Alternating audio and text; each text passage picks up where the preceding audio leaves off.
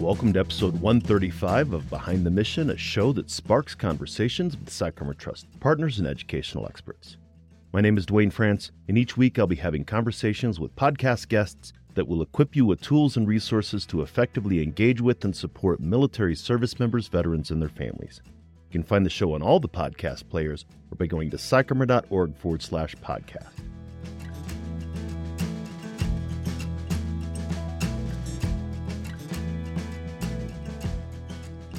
Thanks again for joining us in Behind the Mission. Our work and mission are supported by generous partnerships and sponsors who also believe that education changes lives.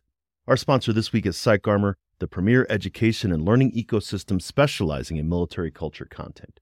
PsychArmor offers an online e learning laboratory that's free to individual learners as well as custom training options for organizations. On today's episode, I'm featuring a conversation with Dr. Stephanie Renno, the Senior Director of Clinical Practice and Training at the Cohen Veterans Network, where she oversees the network wide training of clinical evidence based practices and processes and works directly to support each clinic in delivering state of the art clinical services to veterans and military families. Find out more about Stephanie by checking out her bio in our show notes. Let's get into my conversation with her and come back afterwards to talk about some of the key points.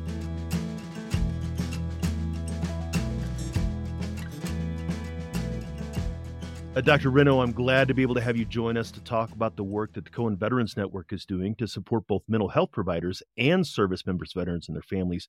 But first, I'd like to provide you an opportunity to tell us about you and why this work is so important to you. Yeah, absolutely.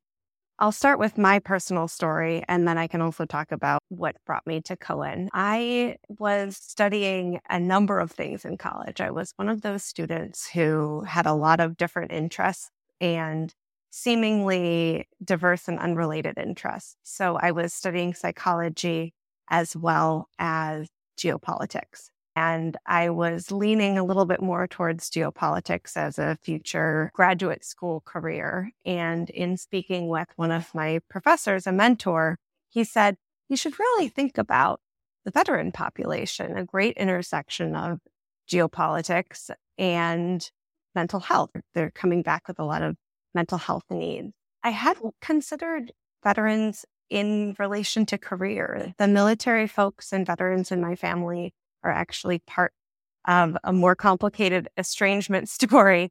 So it wasn't something that linked to me in terms of uh, what I wanted to do with my life. And I started to find out more about the mental health needs of veterans, more about their needs in relation to geopolitics and within geopolitics, there's complicated ways to think about what home is.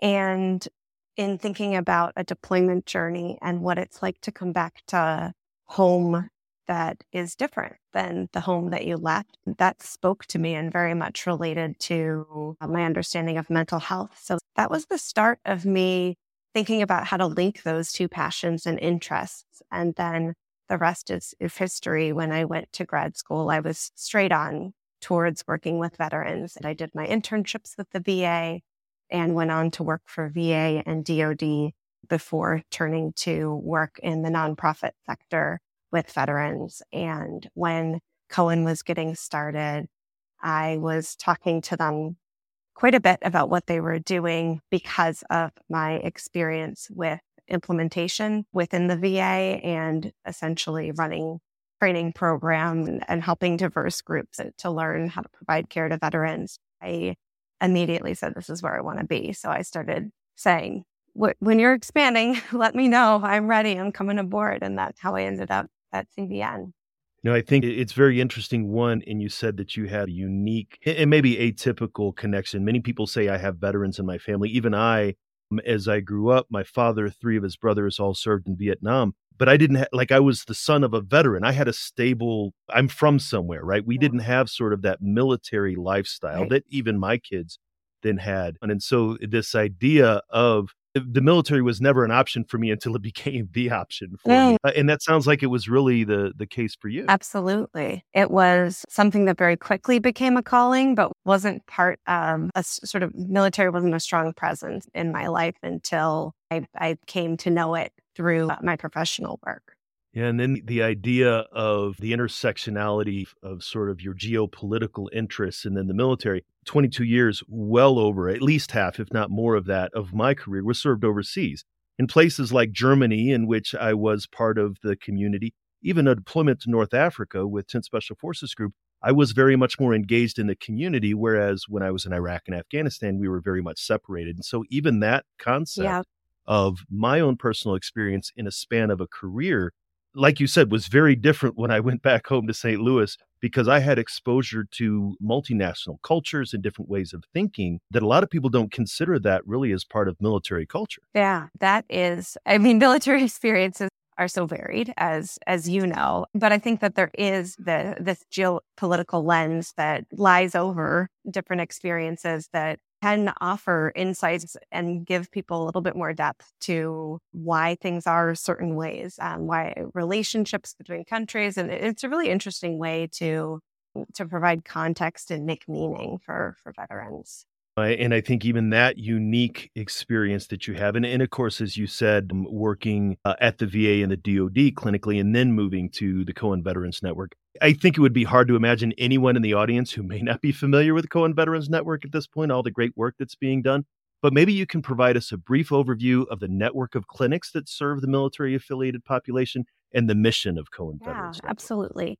So, we are a network of not for profit clinics, and there's 24 clinics at this point all over the country. And those clinics offer mental health services for veterans, active duty military, military and veteran families. We pride ourselves on being available eh, very broadly, both in person and via telehealth. And while we're in 24 places, our lens is a little bit bigger than that because of our telehealth services.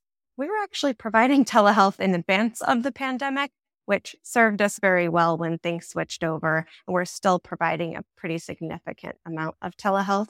So we offer targeted treatment services for this group, and that includes and spans across individual, couples, family therapy, group therapy. And then we also work really hard to be a place in the community that brings in other nonprofit groups that work with the military and act as a connector because we know that the needs are are so vast. So we want to uh, work well and bring all the resources that we can to to the folks that we work with. One of the things I've always valued about Cohen is the focus, right? Like the support is for service members, veterans, their families, um, caregivers, the military affiliated population. If uh, someone is a veteran and they go to a local mental health clinic, maybe, maybe not. There, there could be somebody in that clinic who might specialize or might have mm-hmm. some background but really the focus of the Cohen Veterans Network is specifically training providers and the providers supporting the military affiliated population. Absolutely. And we have a huge percentage of the folks that we hire are veteran or military affiliated. And now with the expansion of telehealth laws, we have been able to retain staff um, and particularly military spouses and partners as they move throughout the country, they're still able to um, advance their career, stick with the clinic remotely, or transfer to a different clinic and continue to to grow within a position in an organization, which has historically been a big challenge for military families. So it's something that we are really proud of and excited about is that lived experience that our clinics offer and the reflection of military culture in, in everything that we do. And I think it's a place, as you had just mentioned, for providers, mental health providers who want to work with the military and veteran population. Again, if I was in a clinic, um, it, maybe in a community mental health clinic, maybe I would have some veterans. But if I know that I'm going to be interacting with clients who are in the military and veteran population, so it's really uh, giving the providers who want that experience an opportunity to serve that population. Absolutely. And it we offer a really focused training program and infuse that program with military cultural humility throughout the whole thing. So there's focused trainings that gives people introduction to military culture, but then our entire training program is in-house. So we're able to bring in trainers who have that experience and can talk about here's how to do this intervention but here's what you might want to consider or how you might adapt it, knowing that you might be um, working with someone who has military service experience or a military family member. So we can keep that thread going and make sure that we're doing the very best by our population so that they feel seen and heard and understood in a way that they may not in their community, depending on where they live. And I think it, it, as a clinician myself, it's you don't need much of a reason for a veteran not to seek mental health care, right? There, right? There's any reason might be a good reason, any barrier.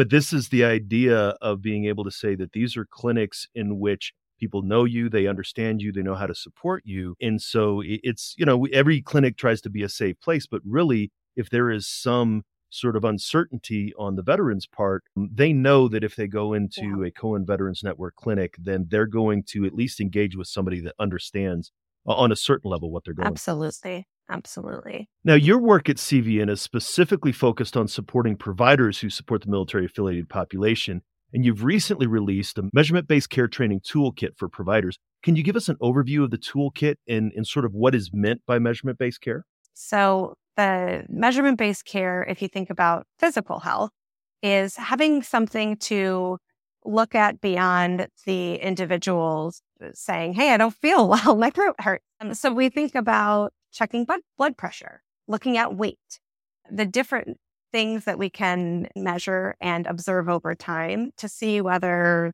the thing that we're trying to change is in fact changing. So in mental health, this looks like measures related to depression, anxiety, substance use, and other things. Um, rather than coming in week to week and how's it going, we can say what change has been developing and we can adapt the way that we treat individuals based on those metrics. And they're both for the clinician to understand better what's going on with the client, but also for the client to better communicate what's happening it, it, within themselves. And also organizationally, we can make sure that we're setting a standard of care across our 24 clinics that people are being served and are getting really good quality care. So our toolkit is a comprehensive set of training materials that we designed to help mental health professionals incorporate measures to enhance quality of care. So what we saw when we went to look around for what videos and training materials were available to teach people how to do measurement based care, it was behind in academic settings, uh, out of reach, or behind paywalls. I learned a lot about the expense of getting access to medical videos and just out of reach. And we wanted to create something that our clinicians could use, but also that any organization that wants to do measurement based care can hop on the website and we have videos where clinicians can see this in practice. We have a clinical guide where clinicians can learn about how measures work, how to use them, and an overview of different measures. And we have a practice guide so that if you're in a clinical setting, you can work with your team to practice some of the common challenges that come with measurement based care. So we're we're really excited about it. We've used it internally, but we've also supported other organizations who have got on the website and started to use the tool. So we're even more excited about that. I absolutely agree. As I was looking through some of the resources there, when I was working as a clinician, I found it very beneficial.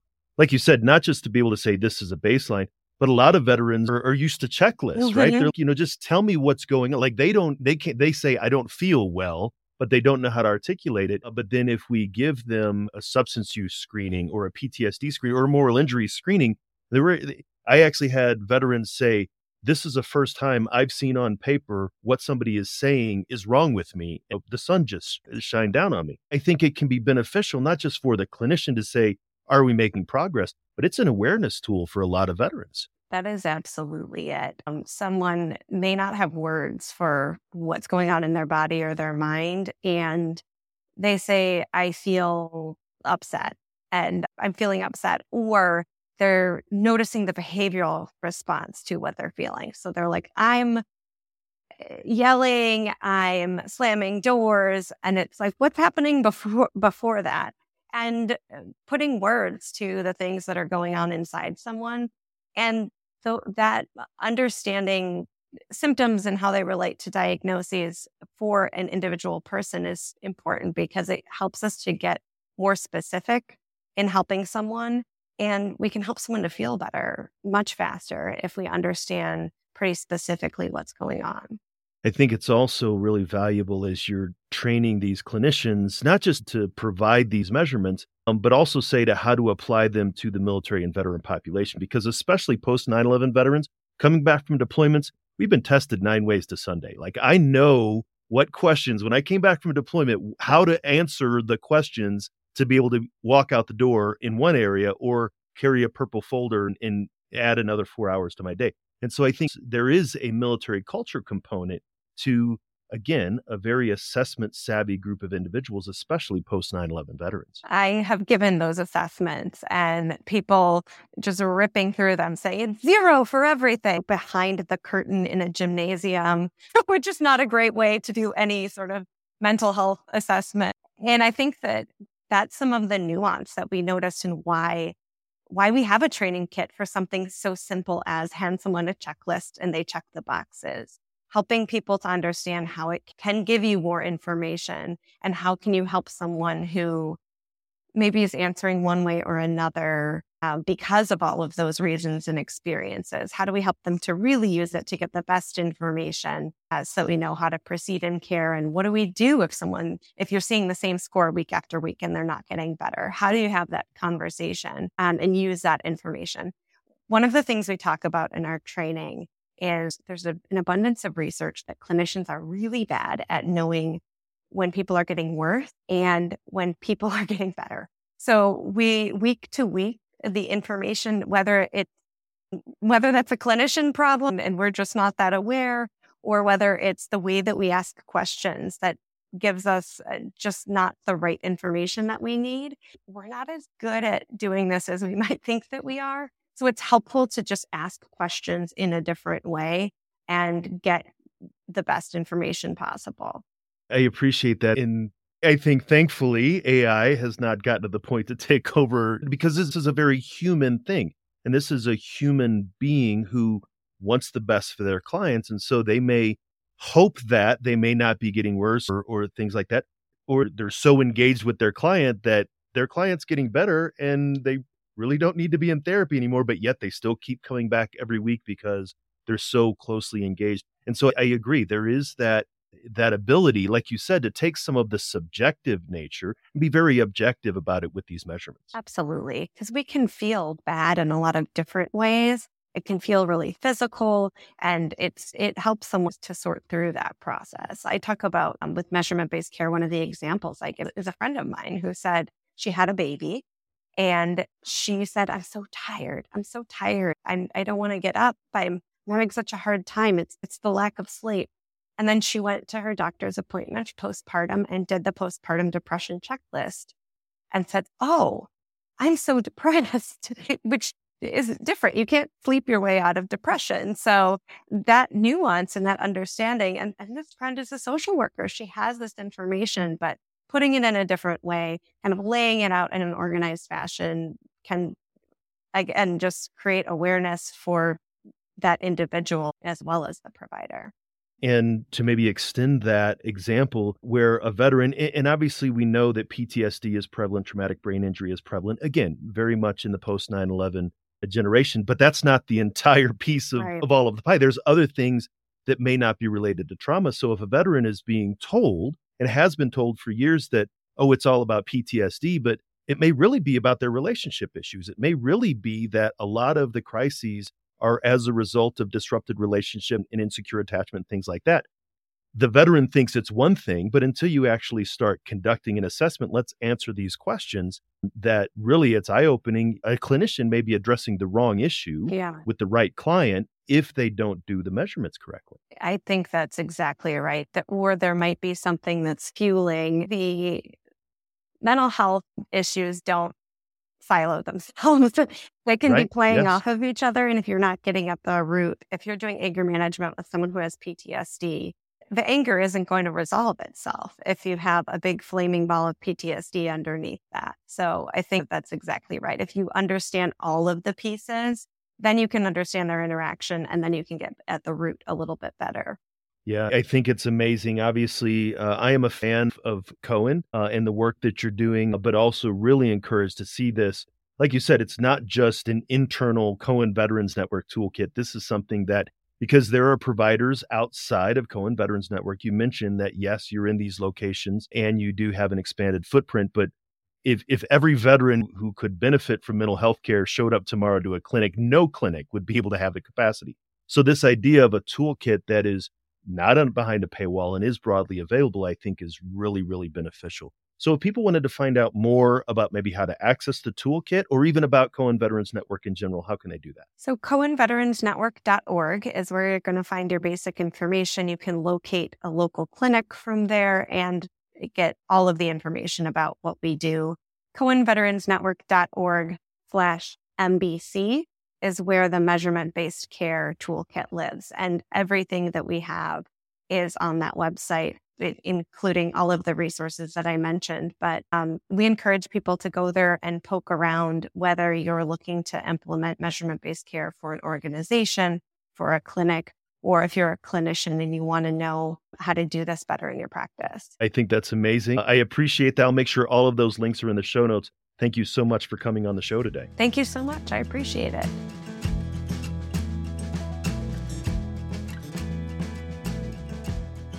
Once again, we would like to thank this week's sponsor, PsychArmor. PsychArmor is the premier education and learning ecosystem specializing in military culture content.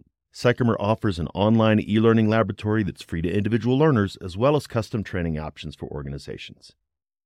I'm glad to have been able to feature Dr. Renno's work on the show, as well as the Cohen Veterans Network. Again, if you're not familiar with them, I'm a little surprised, but I'm also glad to be able to introduce you to them if so. We often talk about the unique mental health needs of service members, veterans, and their families, and all who work with the military affiliated population recognize that we have our own culture. We also know of military and veteran specific mental health treatment programs that are affiliated with hospitals and universities, for example. We featured some on the show before.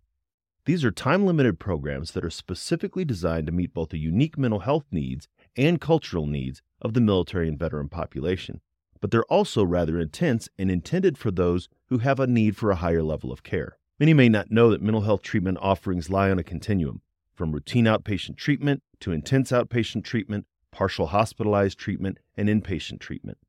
Many of the veteran specific programs that we have featured on the show are either partially hospitalized treatment, meaning the service member or veteran attends a program for a significant portion of a day for a week or more, or fully inpatient, where the veteran stays at the facility and receives their treatment simultaneously. But what about those service members who still need support with something that's going on, but may not need the level of treatment that's provided at a military specific program? That's where military centric outpatient treatment clinics come in, like the Cohen Veteran Network clinics. Outpatient treatment is what people typically think of when they think of quote unquote therapy, going to see a clinical mental health provider periodically over a sustained period of time.